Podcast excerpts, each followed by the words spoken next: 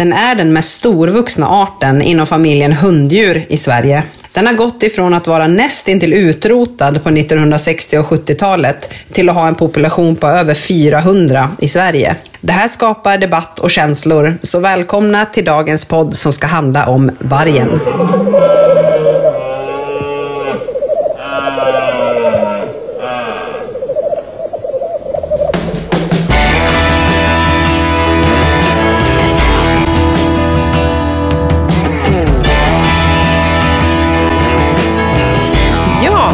Vi igång med avsnitt nummer tre i På jakt med Jägarförbundet, våran podd. Eh, idag ska vi prata om vargen.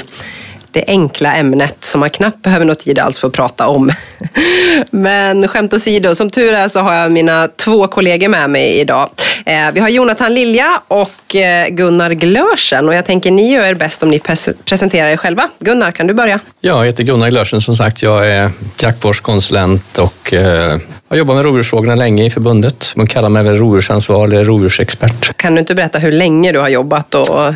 Ja, jag tänker efter, men jag är inne på mitt 36 år är det väl i förbundet. Jag har inte jobbat med rovdjursfrågor i alla år. Men jag var med tidigt, i, redan som praktikant, så jag var faktiskt med på det allra första vargmötet i norra Värmland. 14 mars 1983, då fanns det två vargar i Sverige. 1983, då, då föddes jag, så det var, det var några år sedan. Det är några år sedan, ja. ja det... Då var jag ung praktikant. Ja, du ser. Jonathan, berätta lite om dig själv. Ja, Jonathan Lilja, eh, jaktvårdskonsulent och jag har eh, länsansvar för Jönköpings län och eh, regionalt ansvarig för rovdjur. Eh, det är väldigt färskt. Jag har inte jobbat i närheten av så länge som Gunnar har jobbat. Han har nog jobbat ungefär hela mitt liv med rovdjur. Så det blir, det blir kul. Ja. Jag tänker att det blir, en, eh, det blir ett bra sätt att utgå ifrån idag också, för vi har ju väldigt många län som inte har haft varg och har fått varg kanske senaste åren eller kommer att få det. Så jag tänker att det, den, den utgångspunkten kommer vi hamna i här under vår våra diskussion och samtal. Men ska vi börja bara, Gunnar, lite kort då, om det går, historik med vargen. När kom den och hur började det här? Man kan säga att det började på 70-talet med att det kom in några vargar. Sen vet man inte speciellt mycket om några av dem överlevde. Det fanns egentligen i Norrbotten då. Eh, sen slutet på 70-talet så började det dyka upp vargar i gränsområdet mellan Värmland, Hedmark, eh, alltså i riks, riksgränsen. Eh, och så småningom bekräftades då att det fanns varg och sen i 82, 83 där, då var det liksom de första fasta etableringarna och så föddes den första kullen 1983. Då. Var det här ett medvetet beslut att vi fick varg? Alltså det är ju en det är en fråga som har diskuterats i alla år egentligen.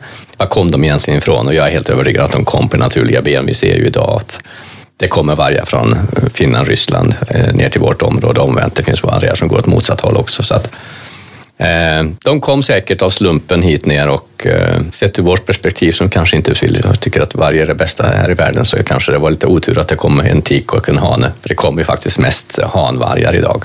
Mm. Eh, så att eh, det var väl egentligen upprinnelsen eh, till det hela, att det kom ett par vargar invandrande som bildade par. Och sen ska man säga att det hände inte mycket med vargstammen för tio år senare när det kom ytterligare en varg till Gillhov i Jämtland 1991. Det var kanske att det var först då som vargstammen tog fart. Ren slump hade kunnat göra att vi aldrig fick någon vargstam egentligen om det inte hade kommit in den här hannen i Gillhov 1991. Hur tog man emot det här när vargen började öka? Hur togs det emot? Och vad... ja, som jag sa, jag var med på första vargmötet som ung praktikant i mars 83. Då fanns det två vargar och då var det 400 personer i lokalen. Och de var synnerligen irriterade, förbannade för att nu skulle ju allting gå åt helsike. Eh, det var tre representanter för Naturvårdsverket som satt på podiet och den man minns mest från det var egentligen den tidningsartikel som kom dagen efter i Nya Värmlandstidningen där Naturvårdsverket efter att ha blivit pressade sa att eh, när vi har tio vargar i Sverige, då kan vi börja jaga dem. Riktigt så blev det kanske inte. Kan du berätta, jag tror många har ganska dålig koll på vilka som bestämmer över vargen idag. Vilka bestämmer och hur fungerar det från grunden? Oj, det var en komplicerad fråga. Eh, formellt är det ju Sveriges riksdag som bestämmer om hur vi ska ha det i Sverige. Men sen är vi ju med i EU sedan 95, eh, vilket gör att det är ju eh, EU-direktivet som styr och ställer. Eh, vi har, det är en strikt skyddad art enligt eh, art och jaktdirektivet och det gäller ju inte bara vargen, det gäller ju alla de stora rovdjuren. Eh, så att när vi jagar varg, om det är skyddsjakt eller licensjakt, så är det ju eh, undantag från den fredningen, det strikta skyddet och det är ju det som komplicerar den här frågeställningen. Men eh, hur många vargar har vi idag då? Varför har de blivit så många?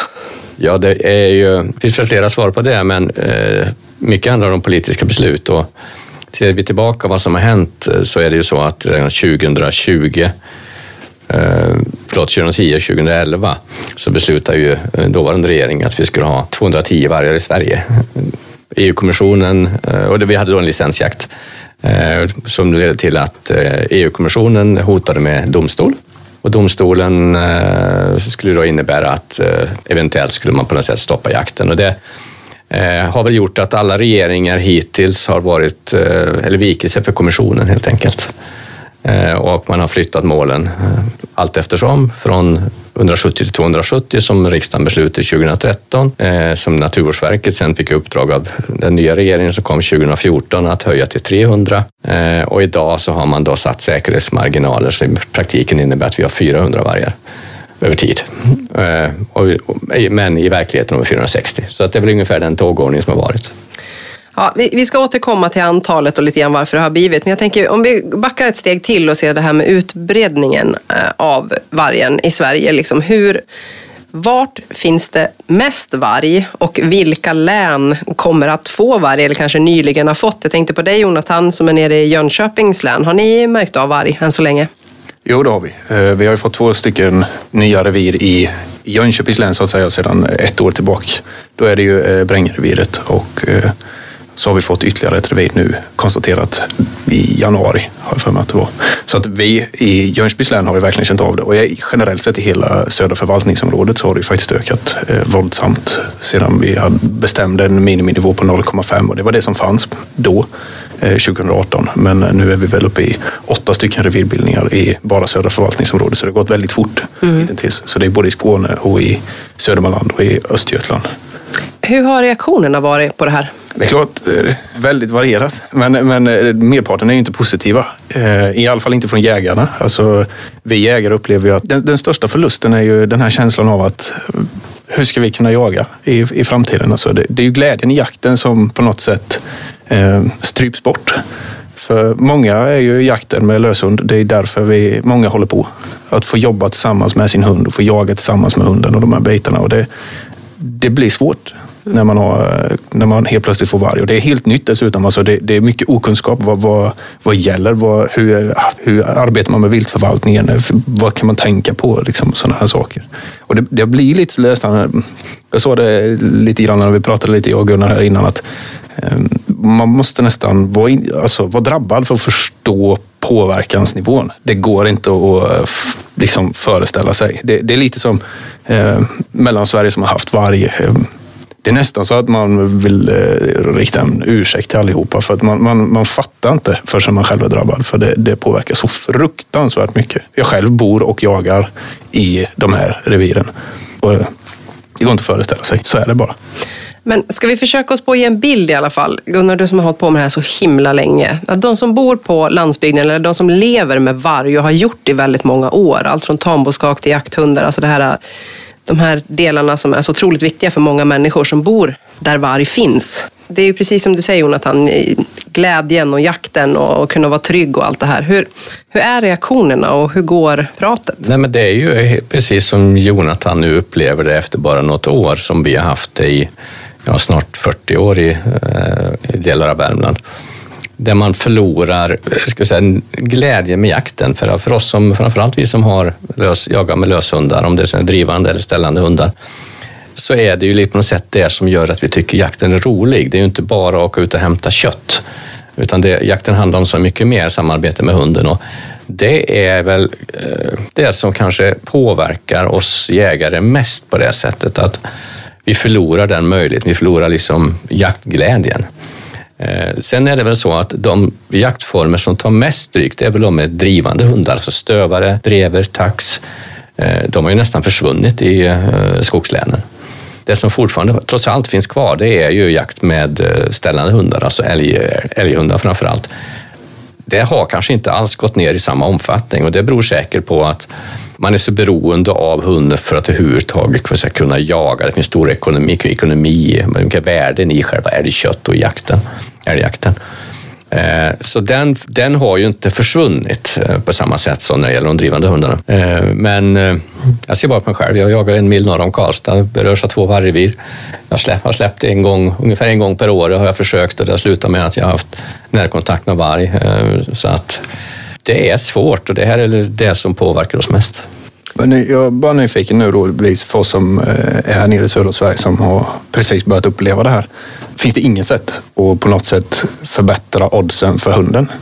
Ja, så det finns ju eh, skyddsvästar som man har tagit fram. Eh, man kan väl inte säga att vi vet att de fungerar. Antagligen är det så att de ger en visst eh, det förlänger i varje fall tiden från angrepp om, om föraren är i närheten så man kanske hinner fram och styra, alltså avstyra själva angreppet.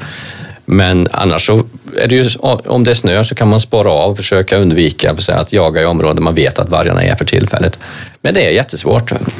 Eh, och tyvärr är det väl så att eh, det inte finns någon bra lösning på det hela. Eh, sen kan man alltid diskutera, för det har ju varit ändå nu, det finns ju nog, precis som du sa, en ökande vargstam i södra förvaltningsområdet.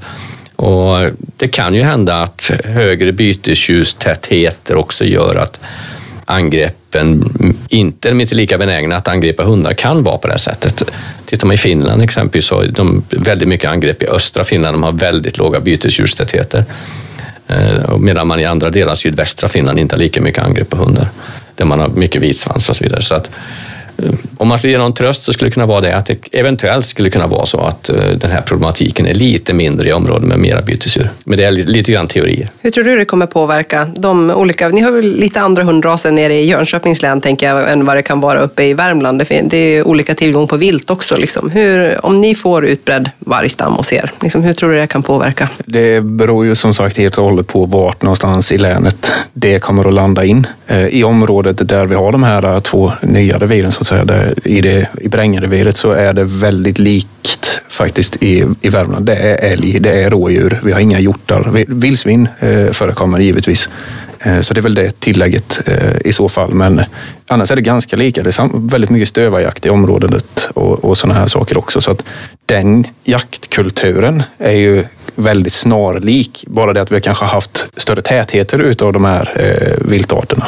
Medan eh, det nya då, där har vi även en, en hjortpopulation eh, och den är inte jättestor. Eh, vi kan absolut inte jämföras med, med områden som i Östergötland eller i Skåne eller Södermanland eller något sånt. Utan fine, de finns, men liksom hur stor påverkan det kommer att innebära, det, det, är svårt att säga. Och vad jag vet så finns det inte jättemycket forskning, utan det är mer erfarenheter va? som nej, säger... Nej, men det är som du säger, att det finns inte eh, bra studier egentligen hur, alltså hur mycket de tar i de här områdena. De, de flesta studier som är gjorda idag är ju gjorda i skogsbygderna i norra Värmland, eh, Dalarna, där älgen är 95 procent av eh, den biomassa som de käkar. Vilket gör att vi vet väldigt lite om vad de egentligen kommer att eh, ta när man kommer ner i väldigt vilttäta områden. Den enda riktiga studie som har gjorts det var ju i Norrtäljetrakten, gamla Riala-reviret, där de nästan uteslutande käkade rådjur, tog de ett rådjur om dagen. Men det innebär ju att rådjuren tar väldigt mycket stryk också. Eh, för det, de tål ju faktiskt inte rådjursstammen heller ett så högt uttag. Så att i slutändan så gör det så att först, först försvinner rådjuren, så sen måste de byta till alternativt och då kanske det blir älgarna. Så att eh, tyvärr är det väl så att eh, det enda lösningen på det här är att vi håller ner det totala antalet vargar. Det är ju liksom det som är lösningen. Ja, precis. Och jag, jag, jag tänker det som om man är utåt i hela, hela Götaland. Så, alltså det varierar gigantiskt, alltså eh, viltpopulationerna. Jag menar Lindrödsåsen där vi har jättestora, alltså eh, reviret nere i Skåne som heter Lindrödsåsen. Där har vi ju jättestora populationer av dov och dovvilt. Ehm, det är klart att det, medan det nästan till inte finns någon älg, alltså det är väldigt låga älgstammar där nere i Nej. förhållande till längre norrut. Eh, så det är klart att det, de kommer ju att äta någonting annat i, i sådana områden. Men i områden där det finns liksom en mer eh, ganska så jämbördig mix, där blir det ju jättesvårt att, att förutse hur ska man tänka viltförvaltningsmässigt. Mm, men det är lite intressant när du säger Linderödsåsen där, för de här vargarna i Skåne, så man tänkte för det första att kommer det någonsin kunna finnas varg i Skåne? Eh, och i höstas, eller somras, tidig höst, så var det en allmänna uppfattning bland jägarna att det, det fanns inga vargar kvar och framförallt åtminstone fanns det ingen föryngring. Ända tills en jägare var ute en sen kväll och fick eh, åtta vargar på sin, i sin filmade termiska kikare. Det visar sig att vargar kan leva även i Skåne utan att verka alltför mycket uppmärksamma och ens, ens upptäckas av jägarna. Eh, och det kanske är som jag liksom var inne på tidigare, att när de kommer ner i området med väldigt mycket mer bytesdjur så blir de också mer anonyma. Och i den bästa av världar så kanske inte den här problematiken med, med hundar blir lika stor. Sen är det väl säkert så också att i de områden man jagar på ett annat sätt än man gör i, i norra Värmland där man släpper sina älghundar och hundar som är, springer på tusentals hektar man kanske jagar med, med kortdrivande och så vidare som förhoppningsvis är mindre utsatta i alla fall. Ja, det är klart. Alltså en, en klassisk drevjakt där det är massvis med folk. Det är mycket människor, det är mycket hundar. Det är klart det innebär ju en jättestor störning generellt i naturen. Och det är klart att då kanske vargarna tycker att nej, det där känns läskigt.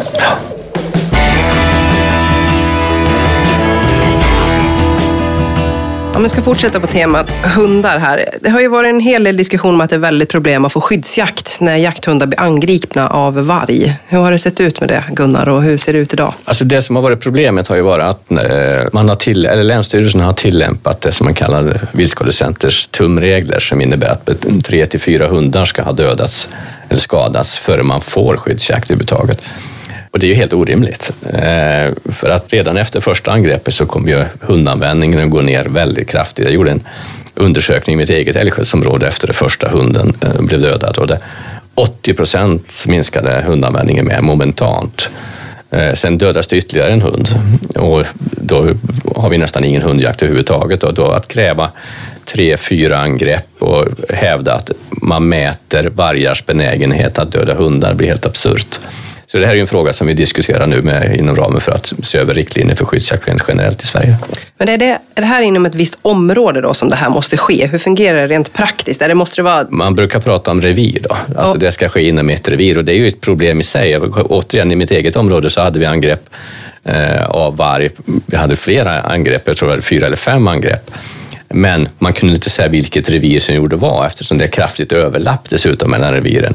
Och då blir det helt absurt att ställa krav på att man ska veta vilka vargar som har gjort vad eh, när man inte ens vet vad revirgränsen, eller det finns inga revirgränser utan de har liksom överlappar med många kilometer. Eh, så att eh, det här är ju en fråga som vi arbetar stenhårt nu med att försöka få Naturvårdsverket att ändra de här regelverket så att vi enligt vår mening ska få skyddsjakt efter redan efter första angreppet. När får man annars skyddsjakt? Är det när vargen är orädd eller visar ett annat beteende? Var går gränsen här? Det, också, det, finns också satts upp en massa regler, alltså hur, hur, nära de ska vara, de ska inte vika undan och så vidare. Det finns en massa olika kriterier som Naturvårdsverket eh, och, och, tillsammans med Viltskadecenter har tagit fram. Eh, och rent generellt så finns det ju ett jättestort behov av att skjuta varg eftersom vi ska sänka vargstammen. Eh, och även om man skulle bara balansera den så är det ju ett utlopp, det handlar om hundratals vargar. Det vore väl bättre att skjuta de som faktiskt gör skada, som är problemvargar. Eh, I första hand i varje fall. Eh, så att vår förhoppning är ju att man lättar upp det här. Men det har vi tillbaka det som vi inledde med att prata om med EU-direktiv som egentligen förbjuder man ska ha. Det ska finnas grund för det, där man ska kunna befara eh, allvarlig skada och så vidare. Så att, egentligen är det väl så att vi måste få EU-kommissionen att flytta vargen från bilaga 4 till bilaga 5, det vill säga från strikt skyddad till förvaltningsbar. Det är liksom egentligen långsiktigt den enda lösningen. Vad skulle det innebära om vi fick till den förändringen? Att den inte är strikt skyddad, det vill säga att det ska bli lättare. Det betyder ju inte att vi kan skjuta mycket varg som helst. Fortfarande ska man ju upprätthålla, upprätthålla gynnsam bevarandestatus, men det skulle inte krävas en massa av de här argumenten som att eh, allvarlig skada eller var eh, eh, begränsad mängd och så vidare. Vi, vi skulle kunna förvalta den mer, mera som vi förvaltar andra viltarter. Är det mycket angrepp på tamboskap idag runt om i Sverige? Hur ser det ut? Alltså det som skiljer Sverige från många andra länder i EU som har varg är ju att vi har ju alla våra djur egentligen innanför staket, vilket gör att räknar man i antal så är det ju inte så många angrepp på tamdjur och så många djur som dödas som exempel jämfört med Frankrike, så där dödas det tusentals. Eh, det stora problemet om man tittar på exempelvis fårnäringen det är ju att man ska ta hand om de här staketen också. Det kräver enorma arbetsinsatser. Så att eh, det är lätt att räkna skadade djur och tycka att det är inget problem, men det, det är mycket extra kostnader som kommer på eh, ofta så näringar som redan är pressade. Får man ersättning för det här då? Skada för de här staketen, hur funkar det? Ja, det får man. Eh, men man får ju, jag kan säga, man har ökat den så att man, idag kan man faktiskt få ända upp till 100 procent för själva staketkostnaden. Man kan också få bidrag för, för uppsättning och så vidare. Eh, det som är ofta är svårt det är liksom underhållet. Det ska ju ett, ett år när det växer bra kanske de ska gå och röja runt alla de här staketen. Har man då flera mil staket så är det nästan man får anställa folk som jobbar liksom eh, halvtid med att bara gå och röja bort gräset för att inte tråden så att säga, ska tappa kraft. Jonathan, har ni märkt av det här? Har ni haft oskygga vargar eller har de gömt sig i skogen nere hos er? Eh, hemmavid, eh, om jag pratar just de två reviren som är där jag bor, då har det faktiskt inte varit eh, jättemycket kontakter. Även om de har observerats vid, ganska, eh, vid ett antal tillfällen av olika jägare ute i områdena. Men de har inte varit jättecentrala sådär. Sen, sen givetvis varierar ju detta med. Ju längre söderut vi kommer, ju mer tätorter har vi. Det, det, blir liksom mer och mer människor ju längre söderut vi kommer i princip. Och det är klart att de kommer att synas och de kommer att noteras på ett helt annat sätt jämfört med om du har stora skogsmassiv där de på något sätt nästan försvinner. Eh, så det är klart att de, de syns, men vad jag vet så har det inte varit några jättemånga vargar som har synts i tätort eller något sånt. Eh, sen har det varit angrepp, eh, det har det. I Skåne så var det ju ett angrepp nu för inte så jättelänge sedan där det visade sig att det är en av revirets valpar som hade tagit något får. Jag kan säga att när det gäller det här med kostnad, jag sa att man kan få 100% kostnadstäckning. Eh, men det är nog en sanning med modifikation nu när vargen sprider sig söderut. Jag vet att Viltskadecenter gjorde en beräkning, det är nog mer än tio år sedan. Då sa de att om man skulle stängsla fårbesättningarna i samma omfattning som man gör idag i Mellansverige så skulle det kosta 3,5 miljard. Eh, och då är frågan, är samhället villiga att sätta de pengarna? Och det här var tio år sedan. Vi kanske pratar om fem miljarder bara för att stängsla i den omfattningen. Det är inte alla fårhagar, utan det är bara kanske hälften av fårhagarna skulle kosta fem miljarder och då är frågan, då kommer pengarna inte att finnas om vargen sprider sig på allvar på väldigt mycket varg i södra Sverige. Men hur många vill Svenska Jägarförbundet att vargarna ska vara i Sverige? Hur, hur många vill vi ha? Alltså, egentligen är väl svaret så få som möjligt. Mm. Eh, det är ju ett ganska diffust svar, jag är medveten om. Eh, och eh, oavsett vad vi tycker så är vi förpliktigade som nation att upprätthålla en, det man kallar gynnsam bevarandestatus. Vilket innebär att vi kommer att ha varg i framtiden i Sverige. Frågan är bara hur många. Vi har ju drivit eh, egentligen i 30 år 150 vargar. Och vi har egentligen inte ändrat den inställningen med en större geografisk spridning än vad de har idag. Eh, sen är det ju så att vår förhoppning är ju att valet i höst ska resultera i att våra riksdagspartier ger löften som innebär att vi åtminstone sänker vargstammen från dagens 460 betydligt ner mot intervallet 170 till 270 och det är flera partier som har sagt att 170 är målsättningen.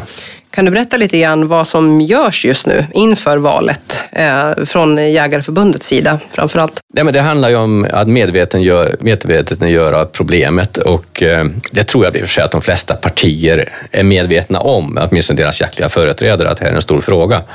Eh, men att man ska försöka göra till en valfråga så att det verkligen man får de här löftena så att en kommande regering förhoppningsvis också verkställer det. Mm. Så att det inte bara blir löften som rinner ut i sanden efter valet. Eh, och, så att, eh, och det innehåller just det, antal vargar, se till att vi åtminstone i första läget går ner mot de här 170 som flera riksdagspartier redan har sagt att det finns stöd för. Eh, att vi får skyddsjakt redan efter första angreppen.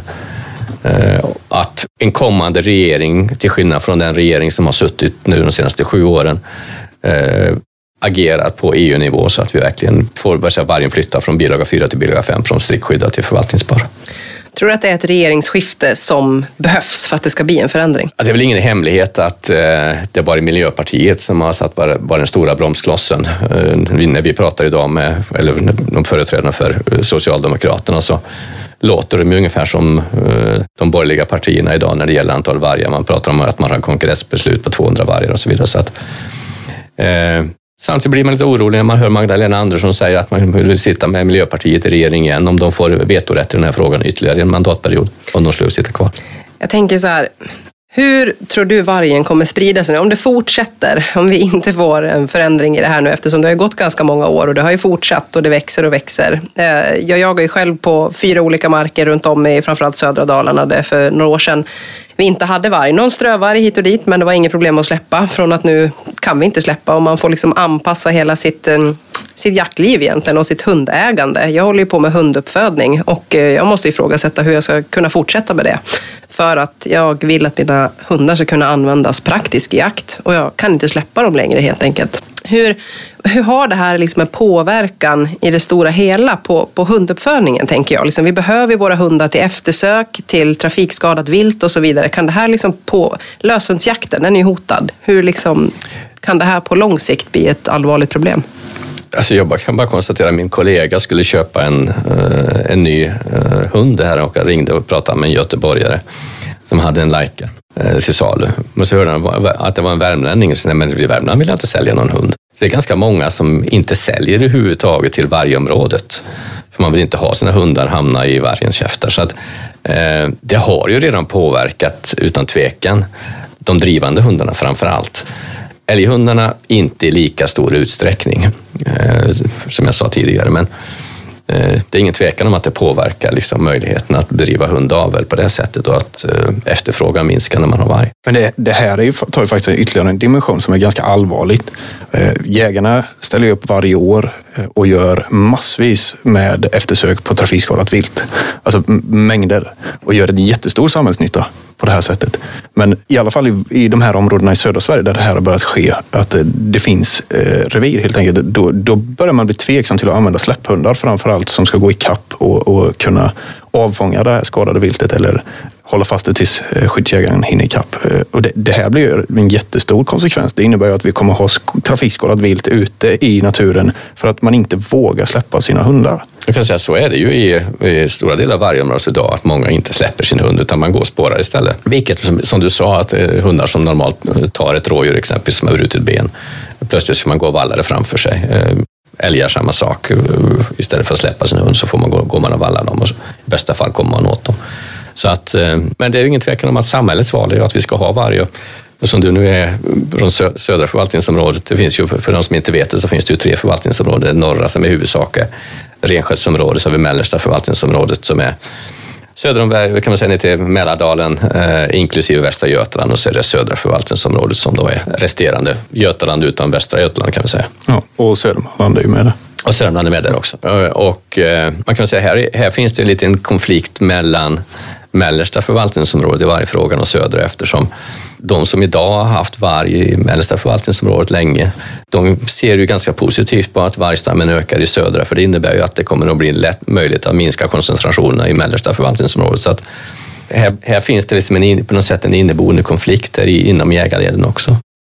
Men så spridningen på varg, när den kommer, den, den försiggår ju just nu. Men varför kommer den inte ske norrut så att säga? Kan du prata lite grann om det med rennäringen och så vidare? Alltså, tittar man på riksdagsbeslutet från 2013 så säger man ju att det ska inte finnas varg i områden där de gör mest skada i renskötselområdet. Eh, I praktiken gör de mest skada överallt där de dyker upp i renskötselområdet. Så att det kommer aldrig att finnas mycket varg i renskötselområdet. Eh, och jag tror heller inte att vare sig våra riksdagspartier, våra kommande regeringar eller EU-kommissionen kommer att ta den här fighten med eh, samerna. Så i praktiken när vi pratar om att vi ska ha 300 vargar eller 170 eller 270 eller vad man nu vill ha, så pratar vi om halva Sverige, vi pratar inte om hela Sverige och så kommer det sannolikt att förbli. Men du gör, säger gör mest skada. Jag tänker på en, en ren eller en, en jakthund och där gör man skillnad på var den gör mest skada. Ja, eh, det, det, problemet är ju att hunden är ju liksom inte födan för vargen, även om de dödar våra hundar. Medan i renskötselområdet så kommer renen att vara huvudsakliga födan. Men jag tänker återkoppla till det du sa, eh, Jonathan, det här eh, med våra eftersöksjägare som gör en enorm insats och framförallt de som är anslutna till NVR. De hundarna är ju oftast jakthundar som man använder också i praktisk jakt, inte bara till eftersök. Och blir det då att man får mycket varg och inte kan ha eh, jakthund i samma utsträckning eh, så kanske det blir en påverkan, eller vad tror du det? Jo, men det blir det ju. Det är klart att alltså, kan, kan jag inte träna med min hund och jaga med min hund övrig tid så, och bara ska fokusera på, på eftersök. Alltså det, det är självklart att det finns de som brinner för det och gör ett fantastiskt jobb och har fantastiska spårhundar. Men det här just alltså, kombinationen, det är inte alltid en spårhund räcker till. Man behöver en släpphund. Det är bara att konstatera för att eh, vissa djur är inte tillräckligt skadade för att ta en sårliga och ligga tillräckligt länge. Och, utan de rör på sig hela tiden så man får spåra hur långt som helst i, om man någonsin ens kommer ikapp det för att kunna avfånga det. Och det här kommer innebära ett jättestort lidande utav de här, utav de här djuren. Så att, eh, det, det, är klart att det kommer få konsekvenser. Och risken är ju att det faktiskt även får konsekvenser på det sättet att alltså, hundjakten generellt och framförallt det här med drivande då som ligger mig så fruktansvärt varmt om hjärtat med eh, rådjurshundar och stövare och liknande. Att, att det, det kommer försvinna och det är obehagligt.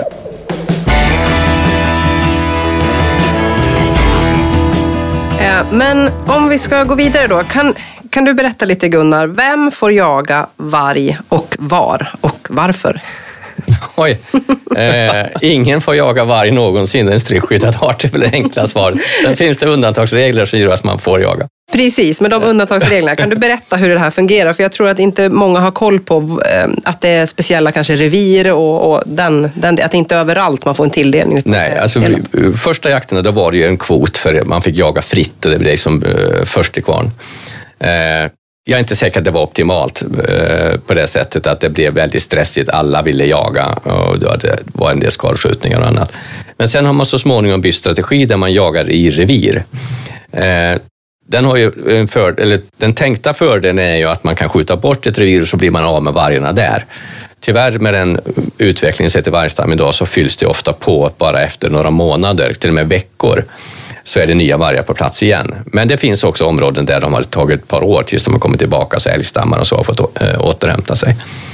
Eh, men därför har man valt att jaga revir. Och sen vad som ligger till grund för det, det är ju att, säga, de beräkningar som forskarna gör, hur stort uttag man kan göra för att balansera stammen på en given nivå. Ungefär som vilken annan älgförvaltning, eller som älgförvaltning där man bestämmer sig för att skjuta ett visst antal eh, älgar för att balansera stammen. Så det är inte märkvärdigare än, än, än så egentligen.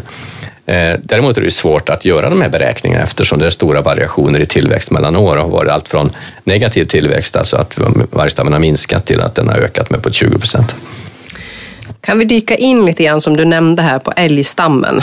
Vargens påverkan på älgen och allt det som hör till.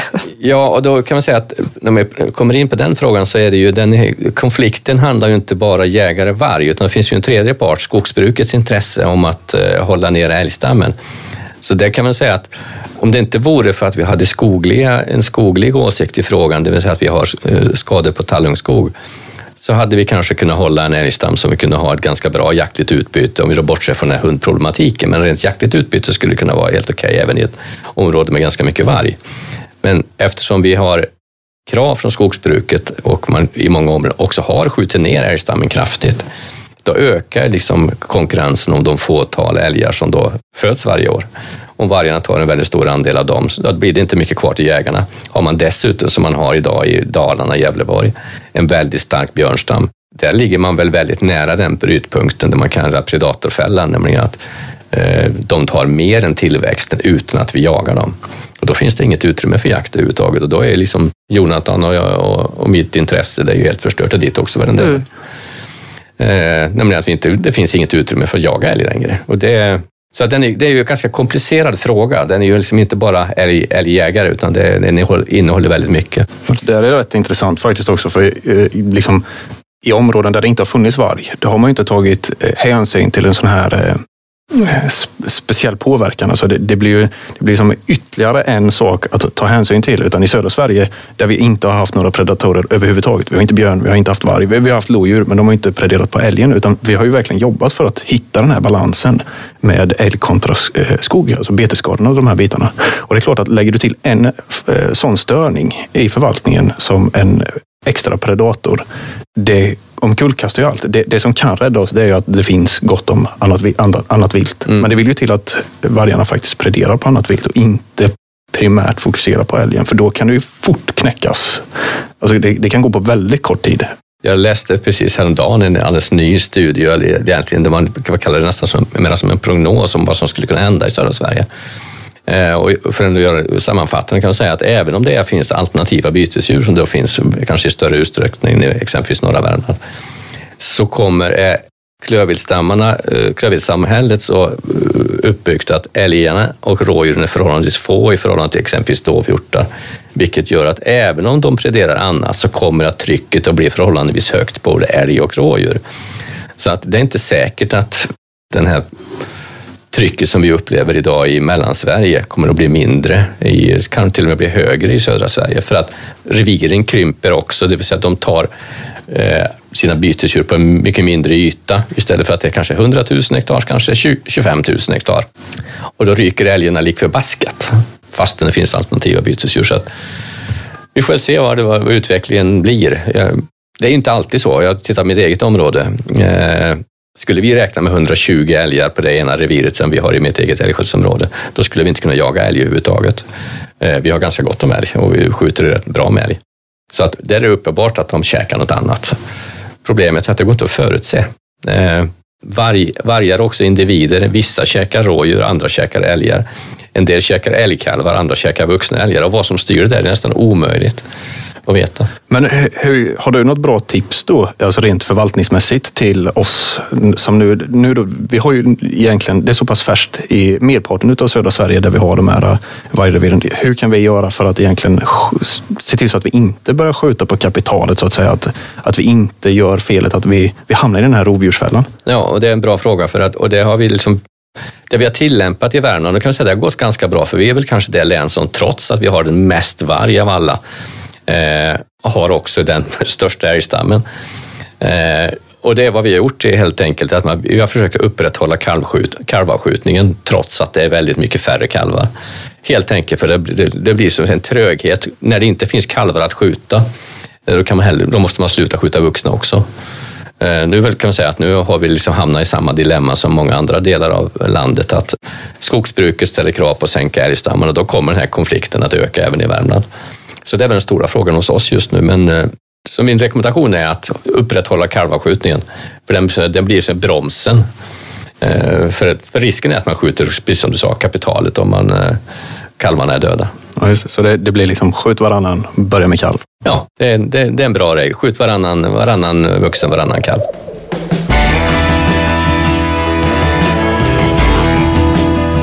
Men kan vi prata lite grann, hur, hur är vargen? Hur sprider den sig? Är den trogen sitt område? När sticker den iväg? Alltså hur sprider sig vargen?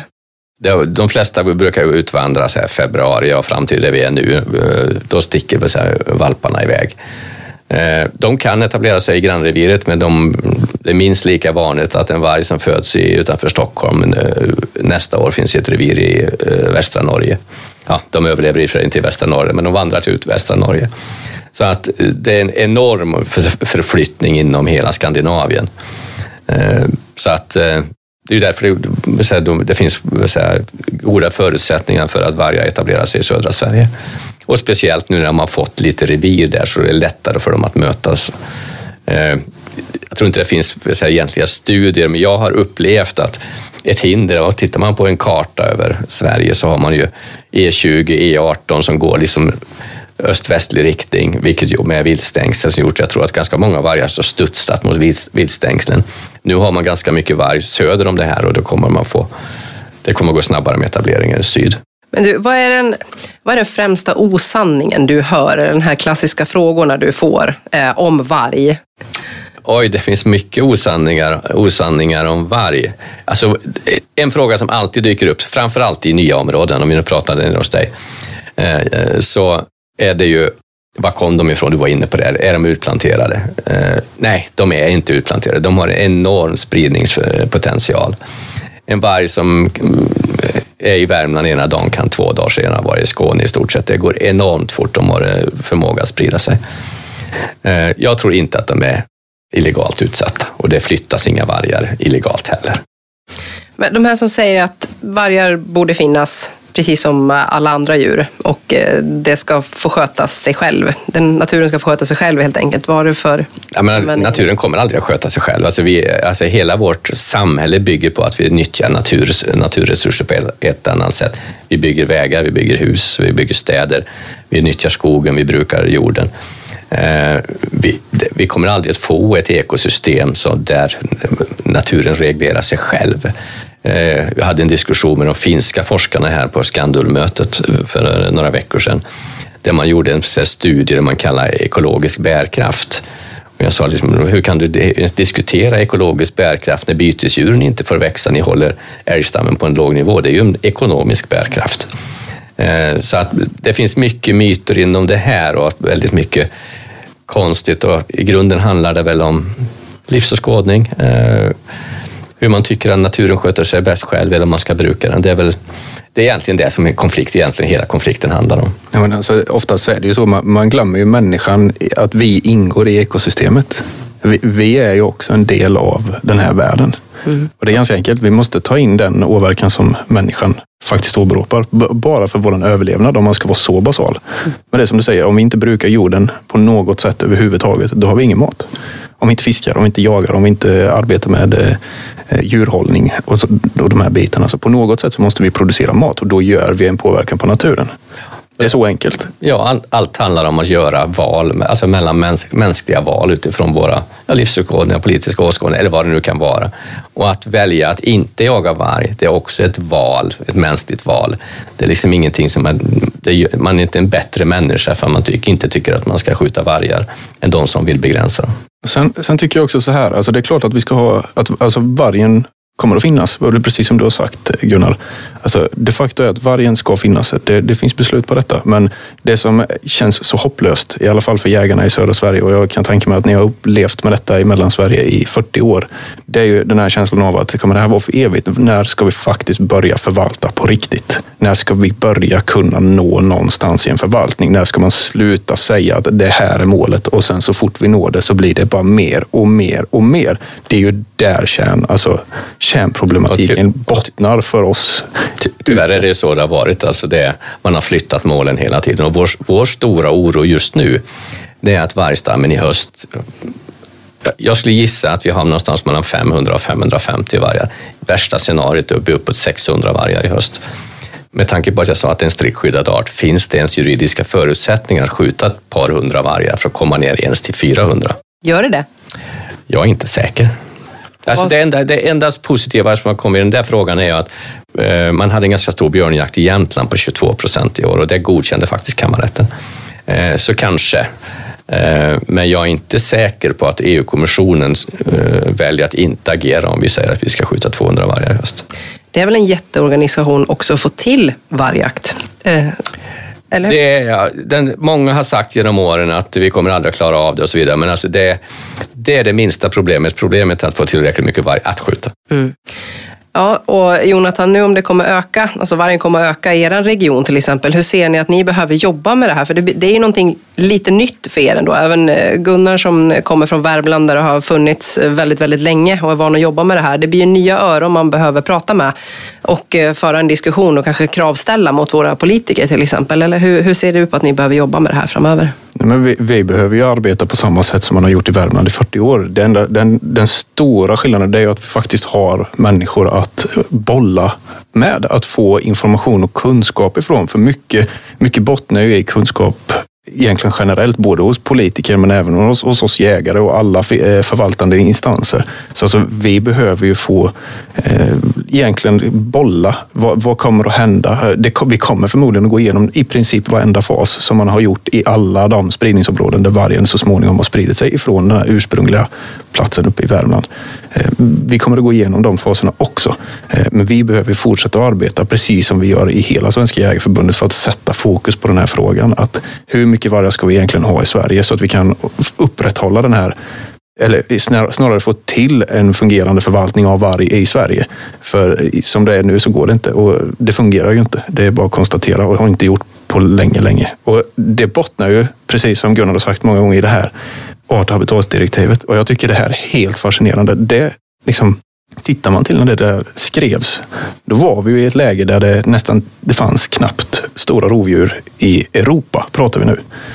Idag så är det en helt annan bild, men ändå har man samma skrift. Det är samma sak som gäller fortfarande. Man har inte uppdaterat den vad jag vet. Mm, du, du sa visserligen Europa, men EU. Ja, EU. Ursäkta. Eh, och det var ju, när vi har fått nya medlemsländer, Sverige, Finland, eh, hela Östeuropa, så har det blivit väldigt mycket mer stora rovdjur och eh, förutsättningarna som fanns 1992, precis som du sa, när eh, direktivet antogs, eh, är ju helt annorlunda. Sen är det också fascinerande, ska man veta, att när det gäller vargen så har ju faktiskt, faktiskt den spridit sig på, sen 92 till alla medlemsländer, utom önationerna.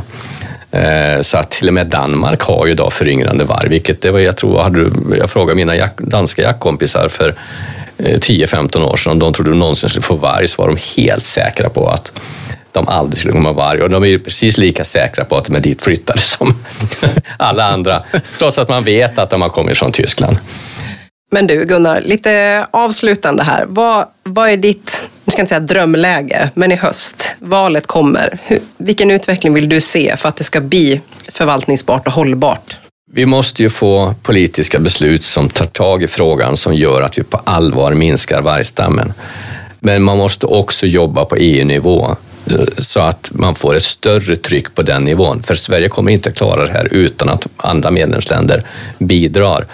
Och vi ser eh, i, inte minst Finland, men and, även andra, Frankrike och så vidare, som är ganska aktiva i den här frågan. Men Sverige har varit extremt passivt under de senaste åren. Eh, så en ny regering måste jobba på EU-nivå så att man får till en förvaltning så att man överlåter åt medlemsländerna att anpassa säga, vargstammen och rovdjursstammen generellt utifrån de, säga, de behov som finns nationellt. Men med det sagt så kommer ju vargen att finnas kvar för att direktivet kommer ju inte att förändras i den meningen utan gynnsam bevarandestatus kommer vi att tvingas ha ju även i framtiden. Svenska Jägareförbundet jobbar ju stenhårt med den här frågan och framför allt nu inför valet för att höja trycket i den här frågan mot våra politiker och det gör vi ju såklart över hela Sverige. Men vi har ju också eh, anställda som jobbar i Bryssel som jobbar med de här aktivt med de här frågorna som kanske inte så många vet om och det är väl också en viktig parameter i det här. Absolut, vi har ju en, en jurist som jobbar halvtid i Bryssel och eh, bevakar det som händer i Bryssel. Och det är bara att konstatera att det inte behövs bara för jägarna, utan man missar ju stora frågor från regeringen. Det, det dyker upp mycket för om man eh, hela tiden man inte förstår konsekvensen av det. Liksom det kan inte uppfattas som att det är en jaktfråga, i, kanske i Bryssel. Och tyvärr är det så att uh, djurrättsorganisationerna är både ekonomiskt starka och uh, antalsmässigt väldigt starka. Så att den arbetsplatsen är nog extremt viktig. Sen har vi ju vår samarbetsorganisation FACE där vi är själva medlemmar och vår före detta ordförande och är ordförande i FACE och jag sitter för närvarande i varje fall ordförande i FACE rovdjursgrupp. Så att eh, EU-nivån tror jag kanske är den viktigaste att få en förändring till stånd. Så att idag är det egentligen ett antal alltså det till och med gå så långt som aktivistiska tjänstemän i EU-kommissionen som driver rovdjursfrågan mm. eh, emot parlamentets vilja. Men om vi tar ner det lite grann till den gemene jägaren ute i skogen som vill fortsätta kunna ha löshundsjakt. Vad kan, vad kan hen göra? Prata med politiker. Man ska inte underskatta den enskilde eh, medborgarens möjlighet att påverka politiska beslut. Är man tyst påverkar man ingenting. Men om man kontaktar sina riksdagsledamöter var och en ringde till sina riksdagsledamöter och beskrev hur man upplever situationen så kan man påverka mer än man tror. Jag vet att flera länsföreningar har gjort eh, många åtaganden i det här och skickat eh, frågeställningar och intervjuat sina kommunpolitiker i frågan för att liksom höja, höja uppmärksamheten kring det här. Svenska Jägarförbundet kommer ju finnas ute på många mässor i år. Vi kommer ha vargdebatter och där kommer vi finnas såklart på plats och ställa svar på frågor så lyssnarna får gärna komma fram och, och prata med oss och debattera kring det här och hur vi tillsammans kan hjälpas åt för att få det här helt enkelt hållbart över tid och framåt så vi får behålla vår fantastiska jakt. Kan vi komma överens om så mycket? Ja, jag ska bara avslutningsvis säga det när det gäller den där delen att eh, i och med att de sprider sig nu till eh, österut, alltså Stockholms län, Sörmland, de kommer ner mot eh, storstäderna, Malmö, Göteborg, så kommer det även att påverka de län som har en väldigt stor majoritet av riksdagsledamöterna. Så länge det bara är skogslänen så blir, har man svårt att ens finna gehör i riksdagen, alltså inom partierna. Men nu kommer det att bli allt fler människor som kommer att bli berörda, som kommer att påverkas och därför tror jag kanske det finns, det kommer att bli ett större politiskt tryck även från ska vi säga, områden som inte alls har varit intresserade av frågan tidigare. Och så fick vi nya mätningar ganska nyss om att vi var uppåt 600 000 aktiva jägare i Sverige. Det är en folkrörelse. Det är absolut en folkrörelse och det är, det är ett stort intresse som man inte bara kan negligera politiskt. Nej. Hörni, innan vi avslutar så ska jag slänga in vår eh, lilla inslag som återkommer i alla våra poddar som heter Jägarkollen där ni ska få lite snabb fakta om varg som kan vara intressant för er att ta med er framöver. Men med det så vill jag tacka dig jättemycket Jonathan och dig Gunnar för att ni var med och tog er tid idag. Tack snälla. Tack så mycket.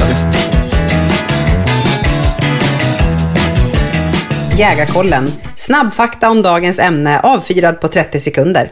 Visste du att en varg kan äta upp till 9 kilo kött per dygn? Och en vargtik kan få upp till 11 valpar. Så mycket som 95 procent av allt kött en varg äter kommer från älgen.